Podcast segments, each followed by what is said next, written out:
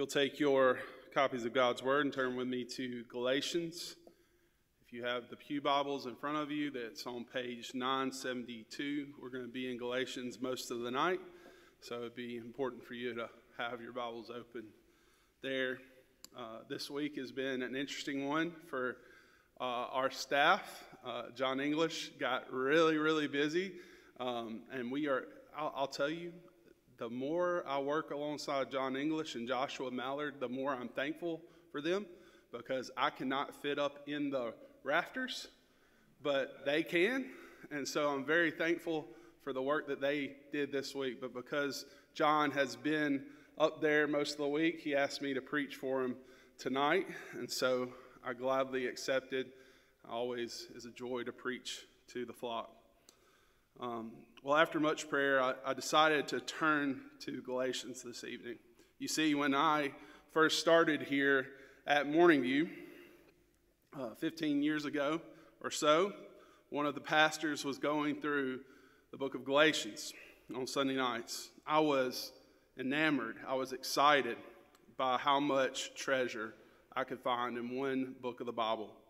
You see, at that point in my life, I had never been exposed to expositional preaching. I'd never been exposed to law, gospel, covenantal dynamics. I'd never been exposed to Christ centered preaching.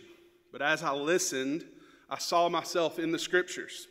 In many ways, it wasn't just the Galatians who were foolish, but through good preaching, I began to realize that it was me also. I was the fool in many ways. So tonight, I really just want to do a quick flyby of this book that has meant so much to me over the years. And I hope that we will all glean some wisdom from this great letter. But as we start, let me read Galatians 1 6 through 10. Paul says, I am astonished that you are so quickly deserting him who called you in the grace of Christ and are turning to a different gospel. Not that there is another one, but, that, but there are some who trouble you and want to distort the gospel of Christ. But even if we or an angel from heaven should preach to you a gospel contrary to the one we preach to you, let him be accursed. As we have said before, so now I say again if anyone is preaching to you a gospel contrary to the one you received, let him be accursed. For am I now seeking the approval of man or of God? Or am I trying, trying to please man? If I were still trying to please man, I would not be a servant of Christ. Let's go before the Lord in prayer. Father, you are a good God who is able to enlighten the minds, and we ask you even now that you would enlighten our minds, that you would not allow us to be distracted by the world, by the temptations of the evil one, but you allow us to come to your word and be sanctified by it.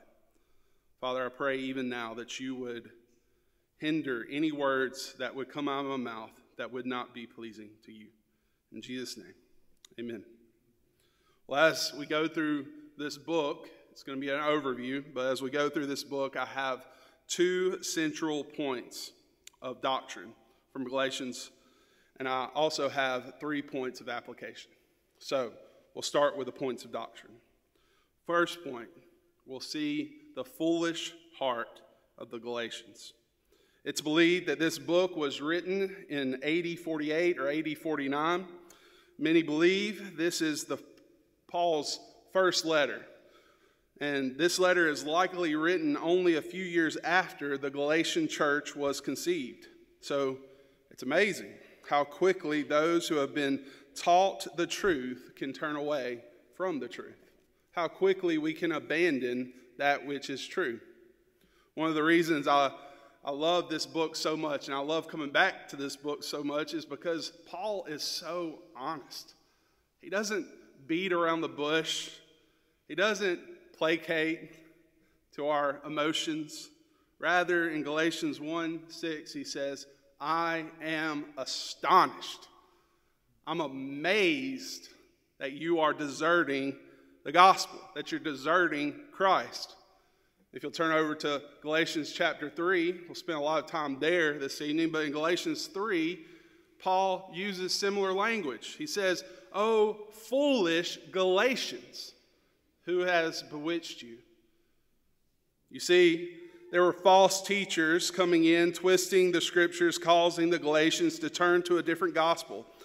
They were having Gentile believers accept circumcision as a means for their right standing before God.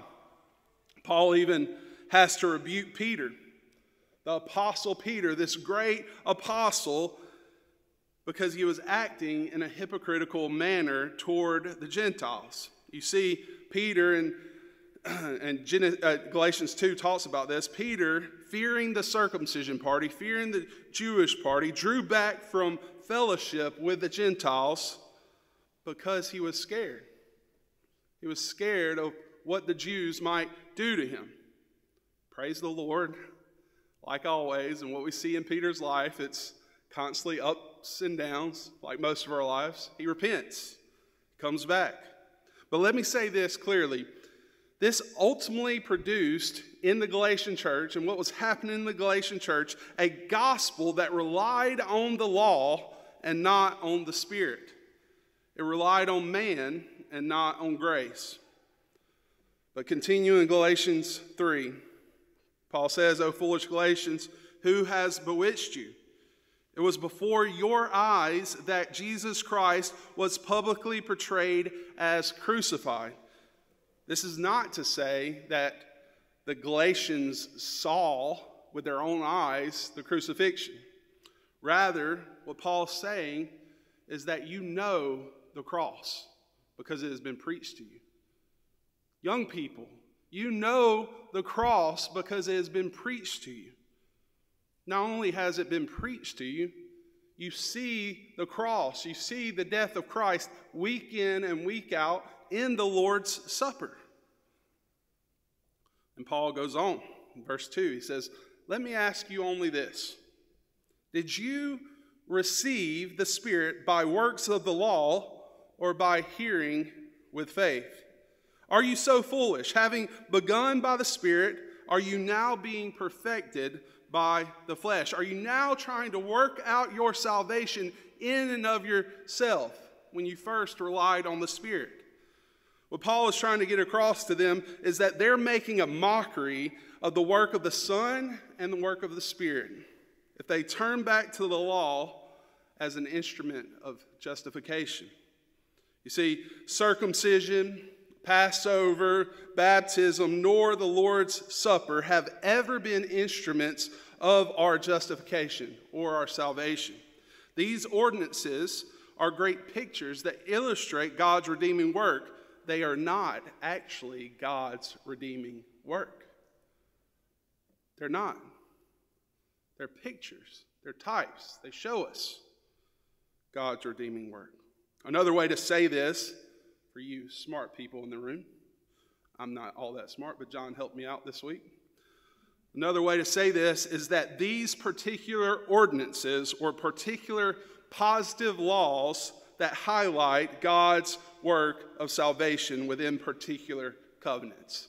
So, what that means is that there were certain laws that were particular to each covenant that were to be obeyed. And so, thus, circumcision is no longer a law upon the believer under the new covenant because it was a temporary illustration of an old covenant reality. You with me?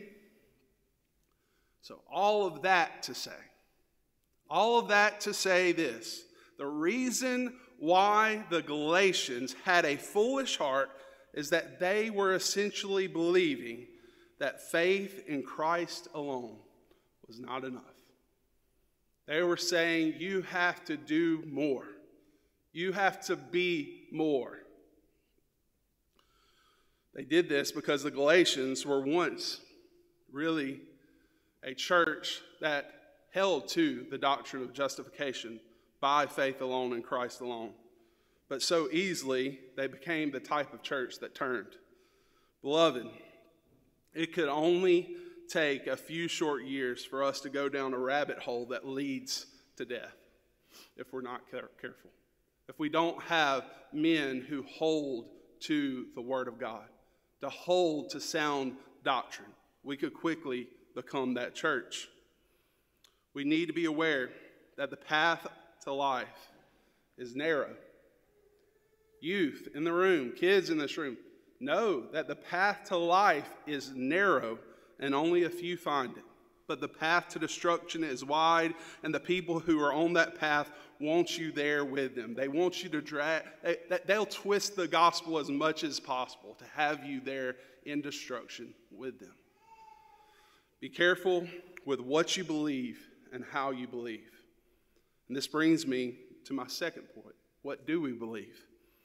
We believe that only faith in Christ justifies the believer.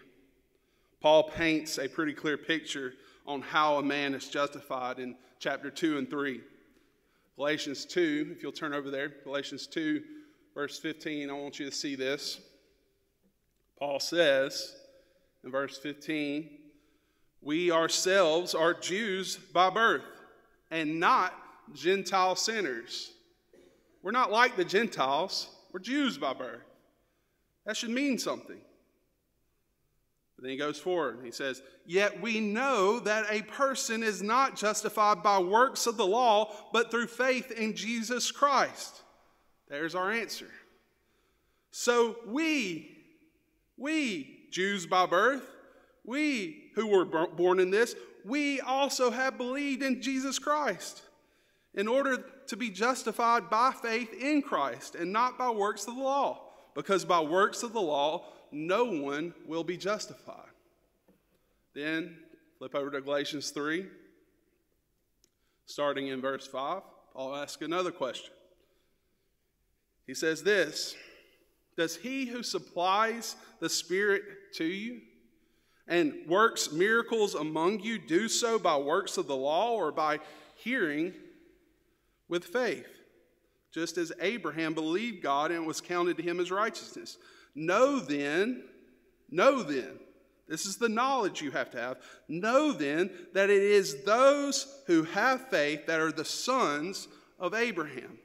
And the scripture, the whole scripture, the whole canon of scripture, foreseeing that God would justify the Gentiles by faith, preached the gospel beforehand to Abraham, saying, In you shall all the nations be blessed. Now, pause there.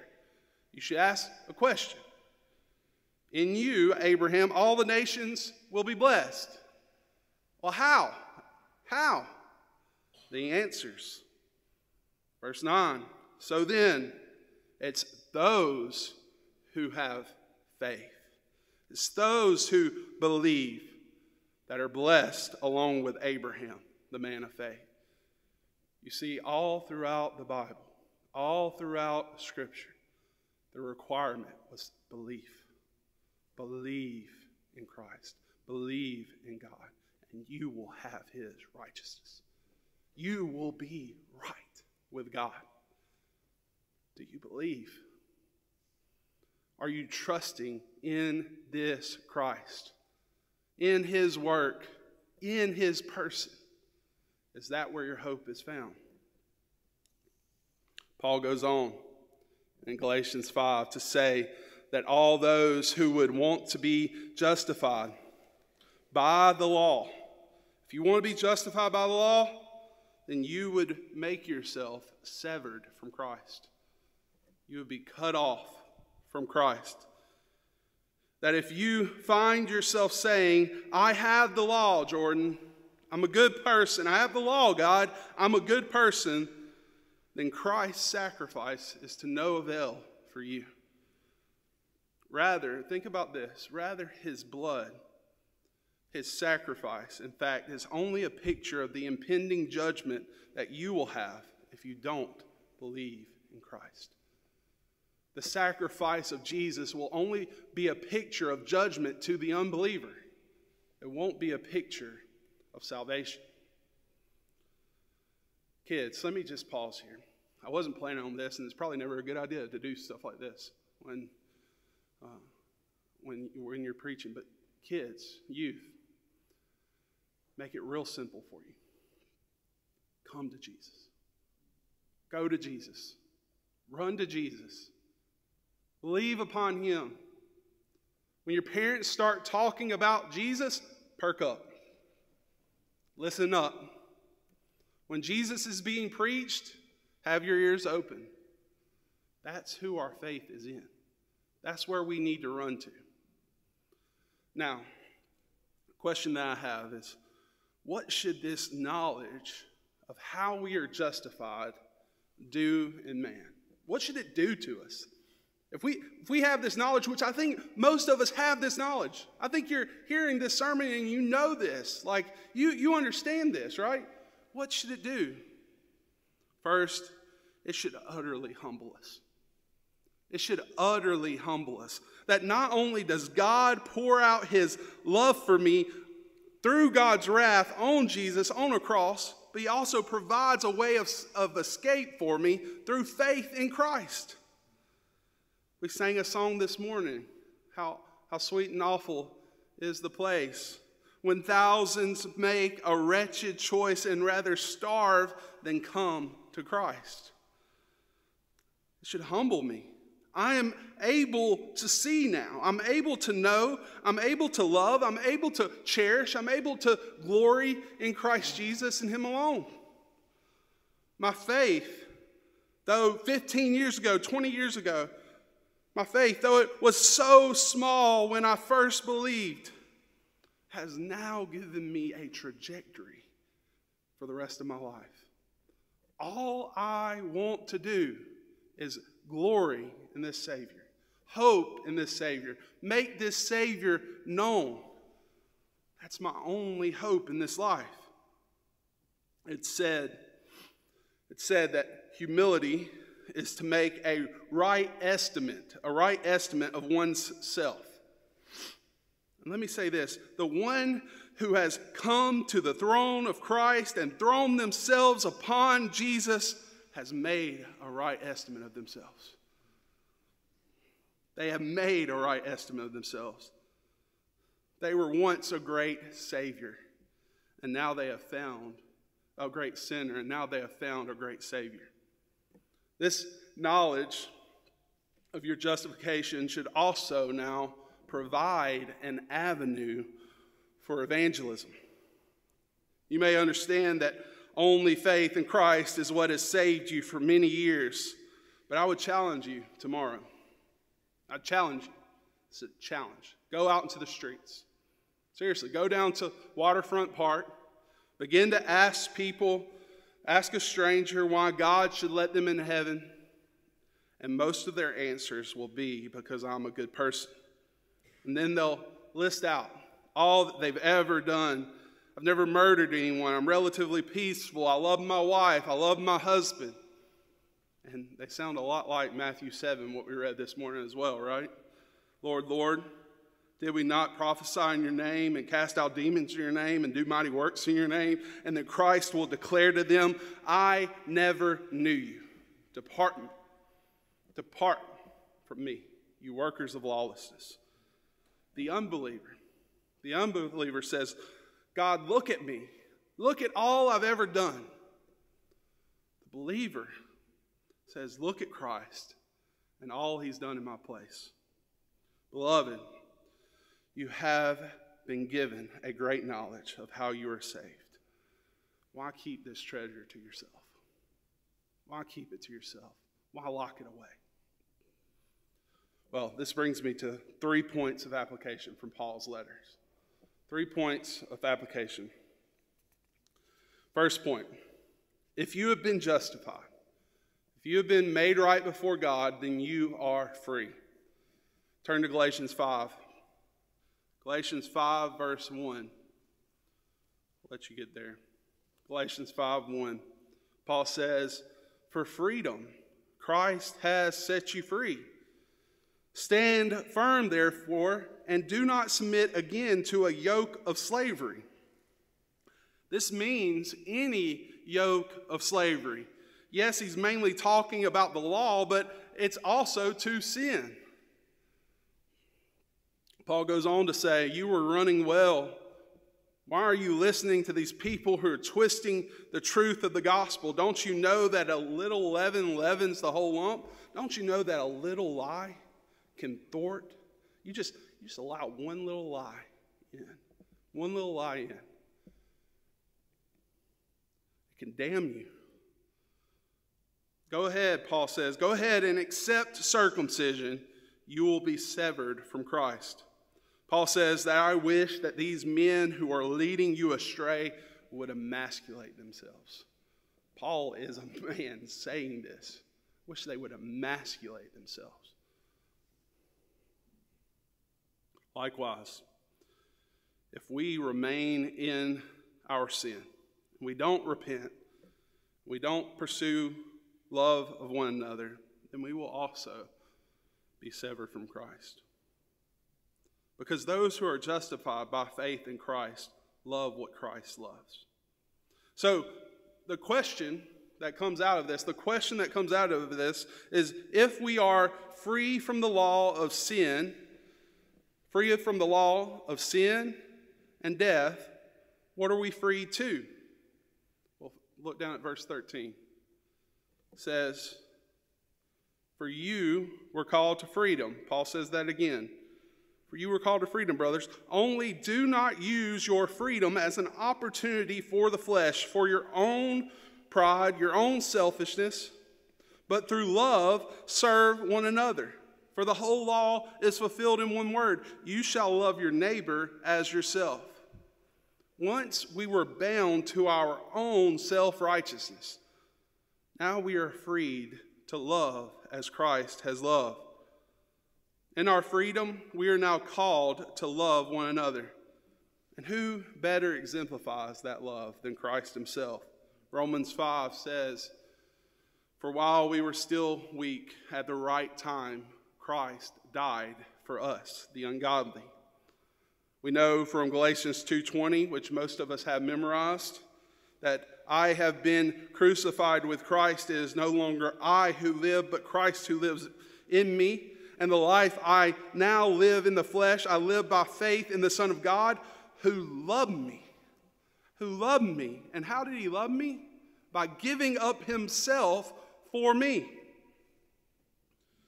John 10 is a precious passage to me as well. And wasn't it Christ in John 10 who said that he is the good shepherd and that he lays down his life willingly for the sheep?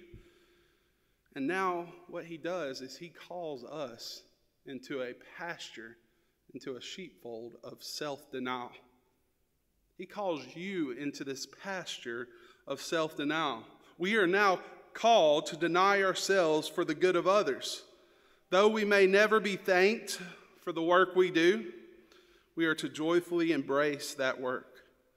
Church family, do you know that this body of believers is the place in which you are called to demonstrate love. You're actually called to this place to demonstrate love. John 13, Jesus says to his disciples in verse 34 A new commandment I give to you, that you love one another. Just as I have loved you, you also are to love one another. And guess what? By this, by this, all people will know that you are my disciples if you have love for one another. One of the greatest aspects of evangelism is our love for each other. Friends, live in community with one another, being known by one another, confessing sin to one another, and holding one another up. Secondly, since you have been justified, since you have been justified by faith in Christ alone, you are now called to bear fruit. Often people ask, How do we know that we're saved? Jordan, how, how in the world do I know that I'm saved? How do I know that I'm a part of the kingdom of God? I, normally respond, Well, just start off. Are you walking in the Spirit? Are you bearing fruit? So if we have faith, then that necessitates that we will also have the Spirit because the Spirit is that which brings faith. And the Spirit carries us forward into a life of godliness.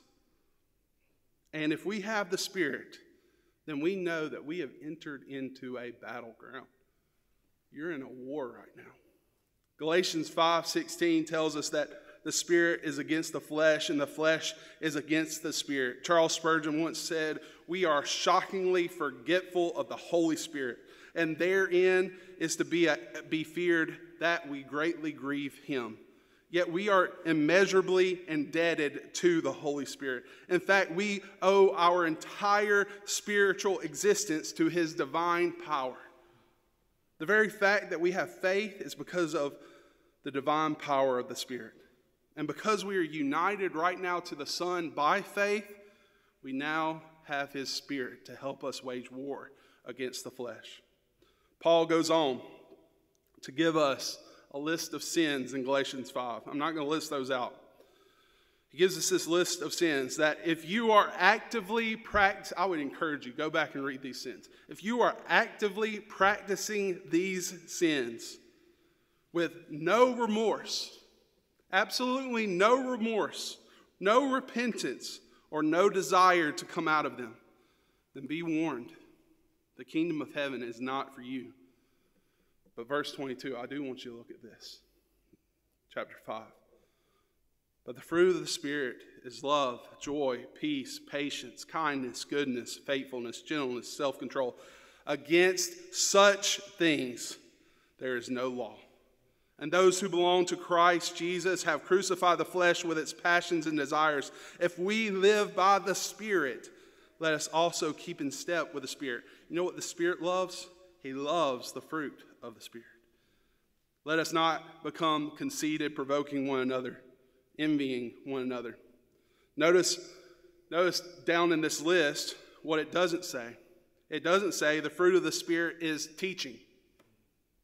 Fruit of the Spirit is preaching being charming, being winsome, having great knowledge, being likable, being popular, or fill in the blank. That's not the fruit of the Spirit. Let me know, let me just go ahead and tell you real quick. I've known a lot of those people. Known a lot of those people who gave off this aroma of godliness, this appearance of godliness, but they denied its power. What we see in the fruit of the Spirit, what we see here in Galatians 5, is the very character of Christ. And when you think about the fruit of the Spirit, think on Christ in the Gospels. How he loved a people by giving up his life for that people how he had joy in doing the Father's will, even though that meant going to a cross. How he brings peace between you and the Father. When we have enemies of God against us, he brings peace. Think on his patience and gentleness with his disciples, even in their ignorance and arrogance. Think on his kindness and goodness to Martha and Mary by raising Lazarus from the grave. Think on his faithfulness to becoming the suffering servant for mankind. Even right now, think on his self control, not to pour out judgment upon man, because he actually desires for all men to come to a knowledge of the truth. 1 Timothy 2. My last point of application, and I've I've hinted at this all throughout the sermon. Last point of application. If you are justified, then you have not only joined in union with Christ, but you have joined in union with all manner of brothers and sisters. Turn to chapter 6.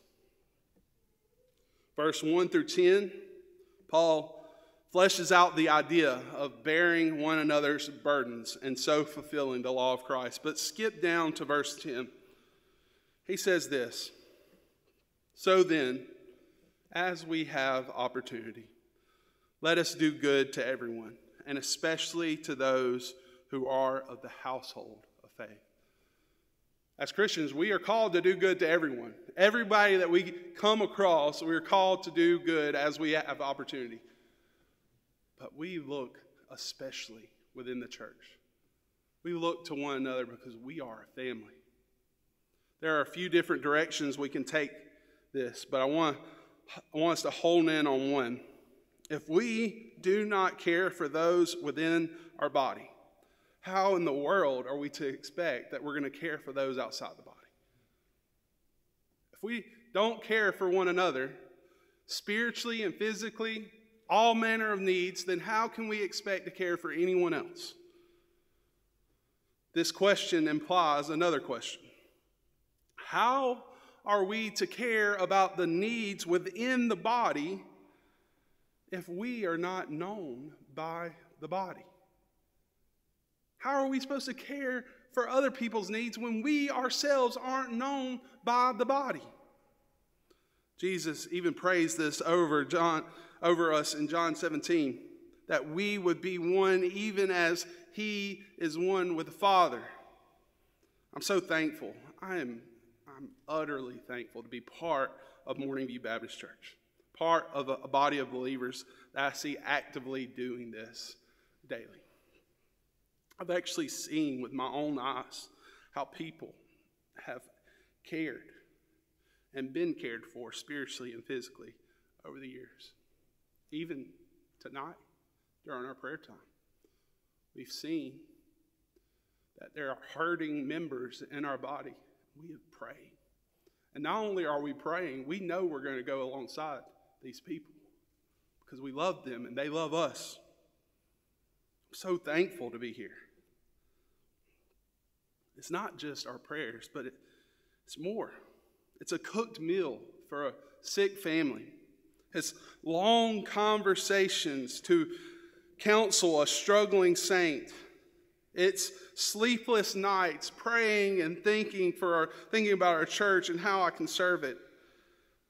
It's praying for the struggling marriages. It's praying for those who struggle with infertility. It's praying that our children might be saved and other children might be saved. And it's praying that the prodigal child that we do have right now won't continue living as a prodigal, but they would come back, that we would receive them warmly.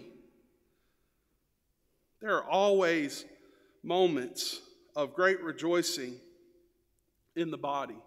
And there are always moments of great burdens that we need to lift up, that we need to help, and that we need to come alongside. I remember, quick story, and I'll close. Remember, I was 23 years old. I was working my first big boy job. I felt good about myself. And after a year of working this big boy job, I realized the hard, uh, this, this hard reality of layoffs um, and the company going bankrupt, and me being without a job. and uh, I had gotten close to a few families in the church, and right then I didn't have a lot of money in the bank account, account but these members came alongside me and supported me, helped me with rent, helped me with allowing me to come, in, come into their home and eat a meal helped me by just praying for me. And I will never forget that love. That love struck me. It struck me to the core. I said in myself, I said, I said at that point in my time, I will never be the person to refuse a brother. I will bear with my brother. I will bear his burdens. I will help. I will care for him. And that burden might be that I call him to repentance. That burden might be that I call him back to Christ. But I will never be that person that turns his head. The book of Galatians is the first recorded letter, in my opinion. And it's amazing how he is advocating so forthrightly here for Christian community. And likewise, in Paul's final letter, the final recorded words that we have in 2 Timothy he is doing the same thing. He's in need of Christian fellowship. He says, Timothy, come to me quickly. I need you. I'm struggling. I'm about to be offered up as a sacrifice, as a drink offering. Come to me quickly. Brothers and sisters, let's go to one another quickly. Let's help quickly. You are justified by faith. Live as those who are justified by faith. Let's pray. Father in heaven, you are so sweet and merciful and kind. God, be with us this evening as we love one another, as we gather around one another, as we have prayers for one another, as we at times have to rebuke one another. God, help us to love you and to love your word. In Jesus' name, amen.